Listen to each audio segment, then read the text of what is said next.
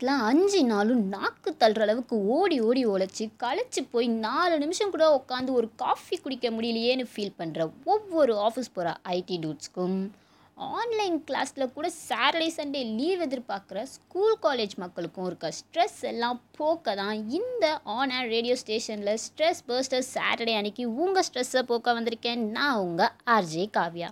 Stress buster சாட்டர்டேயில் உங்ககிட்ட என்ன கண்டென்ட் பேசுகிறதுன்னு யோசிச்சுட்டு இருக்கும்போது எனக்கு தோணு சில கண்டென்ட்டை என் ஃப்ரெண்ட் கிட்ட டிஸ்கஸ் பண்ணிட்டு இருந்தேன். அப்போ தான் என் ஃப்ரெண்ட் எனக்கு சொன்னேன் அம்மா நீ பேச வேண்டியது ஸ்ட்ரெஸ் பஸ்டரை பற்றி ஆனால் நீ மறந்து போய் எல்லாரையும் மோட்டிவேட் பண்ணுற மாதிரி பேசிகிட்டு இருக்கேம்மா அப்படின்னு என் கண்டென்ட்டை கிளியர் பண்ணி விட்டா அப்போ தான் நானே தெளிவானேன். சரி என்னடா பண்ணலாம்? அப்படின்னு உட்காந்து யோசிச்சுட்டு இருக்கும்போது என் சிஸ்டர் கிராஸ் ஆனான் சரிம்மா உனக்கு தோன்ற கண்டென்ட் ஏதாவது சொல்லு அப்படின்னு அவளை கேட்டப்போ எனக்கு கண்டென்ட்லாம் தோணல நான் உன்னை ஒரு மொக்க ஜோக் கேட்குறேன் அப்படின்னா மொக்க ஜோக்கா சரி கேளு பார்ப்போம் அப்படின்னு அவள் கேட்டா பாருங்க ஒரு ஜோக்கு ஜோக்கு இல்லை மொக்க அது ஆக்சுவலி ஒரு நடிகர் உட்காந்து தங்க நகை சாப்பிட்டுட்டு இருக்காரு அப்படின்னா ஏமா அந்த நடிகர் உட்காந்து தங்க நகை சாப்பிட்றாரு அப்படின்னு நான் யோசிச்சுட்டு இருக்கும்போது தான் அவள் சொன்னான் ஏன்னா அவர் நகைச்சுவை நடிகரான் கேட்கும்போதே வெறுப்பாவதில் ஐயோ என்னடா இது நமக்கு வந்த சோதனைன்ட்டு இந்த காமெடியை கேட்டு காண்டாகி சாரி மொக்கையை கேட்டு காண்டாகி என் ஃப்ரெண்ட் ஒருத்தவங்களுக்கு கால் பண்ணேன் அந்த ஃப்ரெண்ட் கிட்ட இந்த கண்டென்ட்டை பற்றி பேசும்போது தான் என் ஃப்ரெண்ட்ஸ் சொன்னாங்க நீ வந்து திருமலை படம் ஜோதிகா மாதிரி எல்லாரும் நல்லா இருப்போம் நல்லா இருக்கும் எல்லாரும் நல்லா இருப்போம்னு பேசுமா? அப்படின்னா யோ நான் பேச வேண்டியது ஸ்ட்ரெஸ் பஸ்டரியா நானே இந்த மாதிரி மோட்டிவேஷன் ப்ரிப்பேர் பண்ணி தான் பல்பு வாங்கி உட்காந்துருக்கேன் ஸ்ட்ரெஸ் பஸ்டருக்கான கண்டென்ட் சொல்லியா? நீயும் வேலைக்கு ஆக மாட்ட போலியே?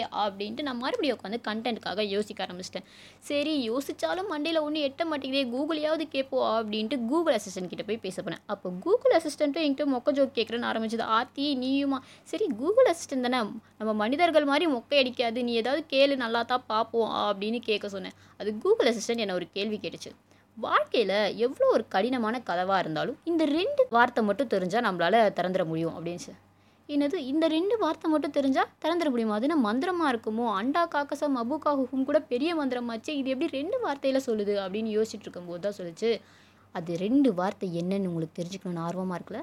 நானே சொல்கிறேங்க அந்த ரெண்டு வார்த்தை தள்ளு இழு. அதாவது புஷ் அண்ட் புல் இந்த ரெண்டு வார்த்தை தெரிஞ்சால் எவ்வளோ ஒரு பெரிய கதவையும் திறந்துடலாமா கேட்கும்போது வெறுப்பாவதில்ல. எனக்கும் அப்படி தான் ஆச்சு. சரி என்னடா பண்ணுறது அப்படின்ட்டு யோசிச்சுட்டு இருக்கும்போது தான் இந்த ஸ்ட்ரெஸ் பஸ்டருக்காக எல்லாருக்கிட்டையும் கேட்டு நம்ம இப்படி மொக்க வாங்கிட்டு இருக்குமே என்னடா பண்ணுறதுன்னு யோசிச்சுட்டு இருக்கும்போது தான் நடந்த சம்பவங்களெல்லாம் ரீகால் பண்ணி பார்த்தேன். ரீகால் பண்ணும்போது தான் எனக்கு தெரிஞ்சுது. பாருங்களேன் ஒவ்வொரு இடத்துலையும் மொக்க வாங்கும்போது நம்மளே அறியாமல் நம்ம மூஞ்சில் ஒரு கேவலமான சிரிப்பு வந்திருக்கும். அது மொக்கன்னு தெரிஞ்சே சிரிப்பு வந்திருக்கும். அந்த சிரிப்பு தான் ஸ்ட்ரெஸ் பஸ்டர் அப்படின்னு நான் நினைக்கிறேன். ஏன்னா நம்ம கடுப்பாக இருக்க நேரத்துலையும் அந்த முக்கையை கேட்டு நம்ம முகத்தில் ஒரு புன்னகை வந்துச்சுல நம்ம ஸ்ட்ரெஸ்ஸை போக்குற மாதிரி. அதுதான் ஸ்ட்ரெஸ் பஸ்டர்னு நான் நினைக்கிறேன். இதே மாதிரி அடுத்து ஒரு சூப்பரான ஷோவில் உங்ககிட்ட பேசுகிற வரைக்கும் நான் கிளம்புறேன். இது உங்கள் stress buster Saturday and you are listening to on and radio station நான் உங்கள் ஆர்ஜே காவ்யா.